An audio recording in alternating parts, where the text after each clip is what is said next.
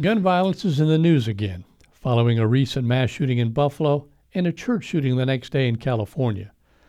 The senseless deaths are especially difficult for a Wichita mom whose son was shot and killed in twenty seventeen. But she decided to turn her grief into action. For this month's In The Mix, Carla Eckels speaks with Keena Charles, the C E O and founder of Violence Impact Victim Assistance. Welcome. I'm good. Keena Charles meets survivors of gun violence at the door before starting the weekly support group meeting. Our mission is to build an alliance of gun violence victims and survivors who support and empower each other as we find ways to put the shattered pieces of our new normal back together. The death of her we son, Samaje, lives on in Keena. It was a senseless act in December of twenty seventeen, unrelated to gang violence. An argument led to her twenty-five-year-old son's murder at the hands of a seventeen-year-old with a gun.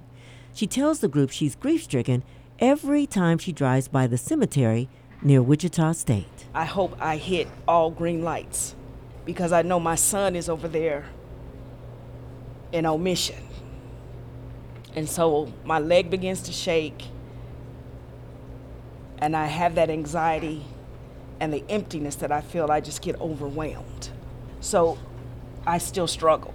That struggle led her to create the Violence Impact Victim Assistance Organization in twenty twenty.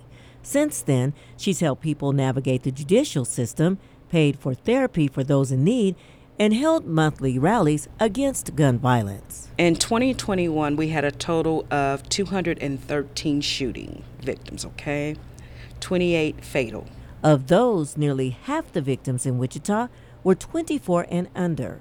Also, most of the gun activity was within three zip codes, six seven two one four, nineteen, and oh eight. And those are the zip codes that I am trying to target. Keena is starting a new youth violence prevention program. We have to find better ways to resolve conflicts that does not involve guns. The program will be three sessions a week, with youth attending the Tuesday Victim Support Group.